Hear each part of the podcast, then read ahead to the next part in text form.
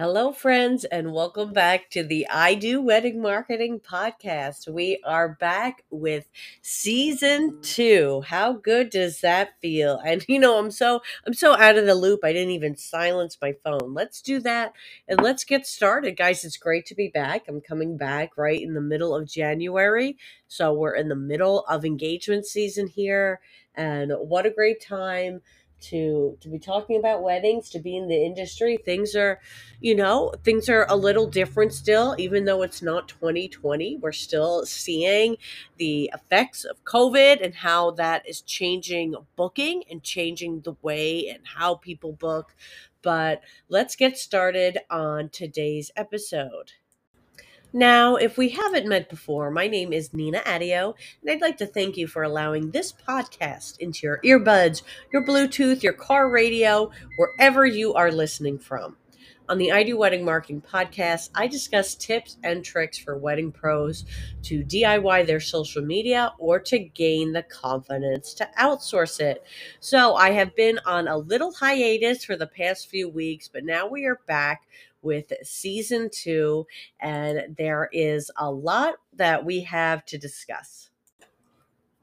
Today, what I want to talk about is vanity metrics. Okay, vanity metrics are things like the amount of followers you have on a profile page, the amount of likes you have on a post. And I read a book that put it so perfectly. The book is called Decoding Greatness How the Best in the World Reverse Engineer Success by Ron Friedman. And here's what he says about vanity metrics Vanity metrics are figures that are easy to amplify and generally excite non experts, but do not reflect a thriving business.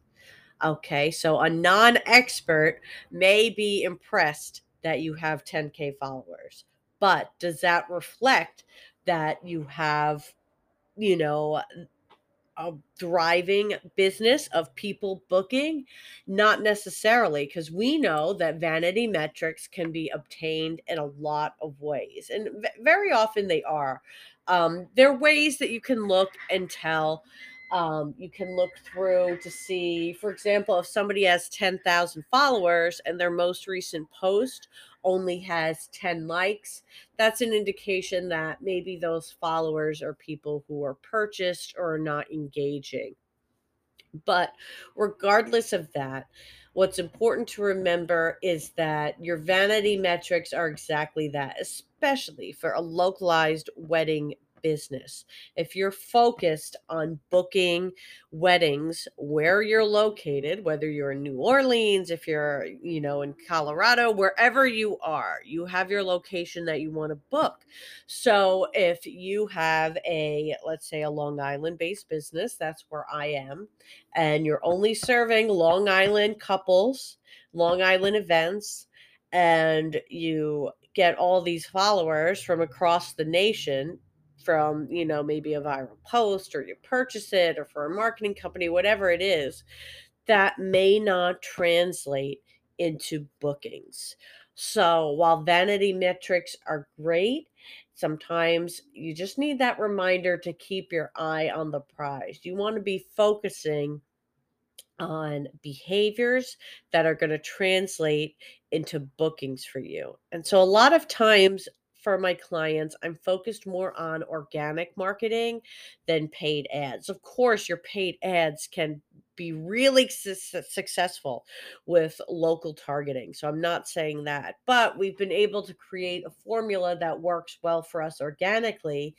But here's here's the catch. It's under the understanding that we're going to have a slow organic growth. So we're going to have 10, you know, localized, targeted. I don't know if localized is a word, but we're going to have, you know, at least 10, you know, relevant followers a week rather than a hundred followers who are from anywhere and not in your target audience a week. So don't be hard on yourself if you're growing slow. Slow growth done right can end up meaning more than huge growth done without intention. Okay, so that's what we're talking about here. And I'm not knocking when you get that viral growth or if you do have a viral amount of followers. That's excellent and you should be super proud of it.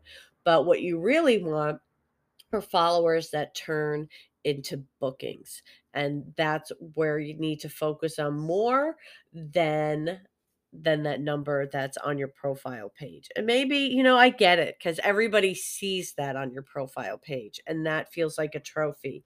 But maybe share your wins, share your wins on your stories or let your profile feed speak for your successes. Let people see how busy you are and where you're at and, you know, what weddings you're booking at and working at and let that be your new vanity metric instead of just the follower numbers. And here's the thing, you know, I think as a wedding professional, you already know that vanity metrics are fake, right? Because when somebody has the best of the Knot, you know, or, you know, voted best of blah, blah, blah, you know, you already know that just means that they're an advertiser, right? So you already get the game. And that's all it is. It's just um it's it's just something you can use as leverage and a tool, but it does not necessarily translate into booking. So there are definitely ways that you can get around it and not have to rely on having those 10k followers because really and I, I say 10k i mean 10k plus because like the Knot for some people it does become an investment where i do meet with people where they go yeah i have this amount of followers but i paid for them. So you're still paying for it. So i feel like i'd rather pay for the Knot and get leads than pay for to have a certain amount of followers just for it to look a certain way because it is transparent. People can see first off if you click someone's followers and look you'll be able to tell if there are fake profiles. Um, won't be profile pictures. Sometimes it'll just be a jargon of letter and numbers. It's real. It and it's repeated, right? Where you see there's like over a hundred people with that same protocol on someone's profile. And like I mentioned, when the engagement is not consistent. So when you see a profile where one photo has 30 likes and the next photo has 780 it's like okay something's that th- there's such a gap in between those two numbers that you know there's some sort of third party source you know happening there or technique that isn't probably to Instagram's community guidelines occurring there and happening there. So don't fall for the trap of thinking that, you know, it's all about those metrics and all about those numbers. Just think about your leads and what you can do to get more leads.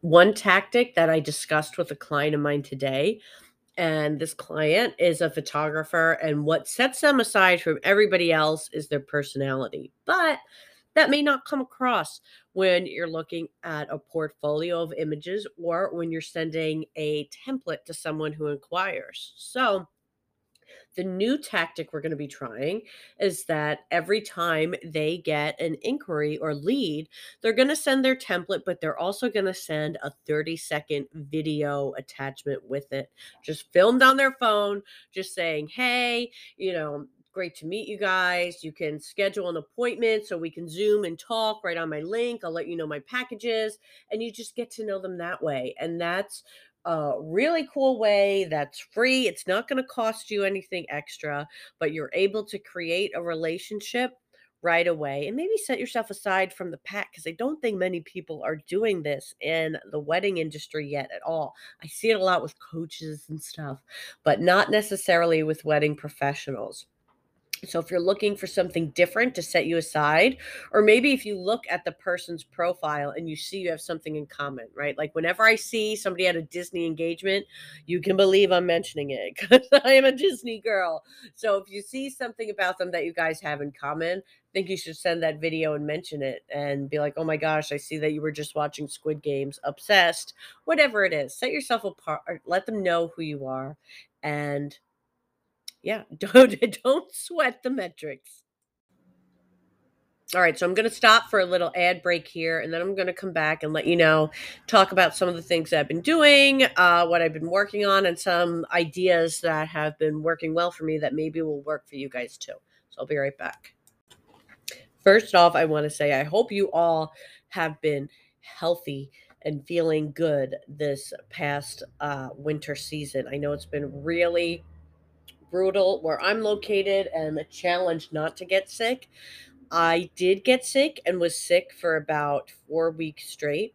And, you know, I feel you guys because when a wedding comes, I mean, you still have to work it. The odds that you're going to find somebody to cover, you know, a wedding shift is so slim. So I just want to say I empathize with what you go through and admire it and acknowledge that in the wedding industry, it is, it, it can be cutthroat in that regard that, you know, you, you you show up when you're sick and that's really hard so i just want to give you uh amends there you know i do see in some facebook groups where professionals get together based on region and i do see people there reaching out for coverage or offering saying hey does anyone have any shifts? I'm looking to pick up some second shoot you know things or whatever the case may be. Of course if you're let's say a live painter you're showing up you know you can't find coverage for that. But um so i get it. It's it's it's hard and right now especially it is brutal out there so i hope you've been able to stay well and not have had to experience that after my experience with being sick and kind of a solopreneur right now it definitely did make me think okay i have to focus on expanding i have to look into a virtual assistant and see where I can get some help because it's not fair. I mean, forget about me. It's not fair to my clients too, because I want to deliver the level of work that they're contracted for. And even though I did, that was hard, you know, when you're sick and and working because you don't have anybody else. So I think that's that's part of my New Year's resolution is to expand and to start that with hiring a virtual assistant. So I have my first Zoom appointment with a prospective one today, and I will keep you guys informed of how that process goes because maybe that's something you guys will be able to consider and utilize down the line because a virtual assistant can help you set up streamlined processes for your booking or your accounting, your bookkeeping, so many different things. So I'll keep you informed on how that process goes. I also had something new that I've been playing around with is LinkedIn. And I've been using it differently. And here's why I had a client who wants a complete isolated LinkedIn strategy for their venue. And company pages for LinkedIn are hard to grow. I'm just going to say it. They're hard to grow. It's not quite there yet. LinkedIn is still about the business person, maybe not always about the business. So, I've been starting to post daily on LinkedIn on my own page and starting to take in a lot of research and information about LinkedIn marketing. So I'm going to be keeping you guys informed about that process as I continue to do it. Um, I do find that just conversational posts do well. I posted a picture of, you know, like a dream office and said, like, doesn't anybody on Pinterest have office supplies? Like all these desks are so neat. And that garnered some interest. And then, so what happens there is that through go- growing my page, I'm going to be able to invite connections to the company pages that I represent. It's not just my own or this venue. I have other, you know, uh, groups and companies that I'm doing pages for as well. So I can kind of create my own funnel through that. Also, when there's a relevant post done by those pages, I can then share it on my page. And hopefully, because my content content is conversational and engaging, they'll be interested in the work I'm doing and what I'm sharing too. So I'm excited to keep you posted on how the LinkedIn project is going and how that's going to continue to grow because I do find I, I do my my best work when I'm having to really learn it myself. With the return to the podcast, of course, comes the return of going live on my Instagram for our Wedding Wednesdays. For now, I'll be keeping it at the same time of Wednesdays at 12. We'll see if the time changes at all, but that's on my Instagram at I Do Wedding Marketing, and that's always a lot of fun. I can kind of ping pong live ideas with you guys. So if you're ever looking for for social media tips or strategies that you want specific for you and where you are, hop on one of those lives and we'll we'll chat it through together. And of course, um, now that I'm back to working on my own page and my own stuff, I will be editing the podcast interview I have with photographer Alaria Petrucci and hopefully doing some other interviews as the season continues. It should be a lot of fun. So stay healthy, guys, and stay inspired. If you enjoyed hearing this today, I would love to ask you to leave an Apple Podcast review as it means a lot to me and it helps more professionals to find this podcast. New episodes of the I Do Wedding Marketing podcast will be dropping every Wednesday for this season. And as I mentioned, I'm going to be live every Wednesday at 12 p.m. on my Instagram at I Do Wedding Marketing.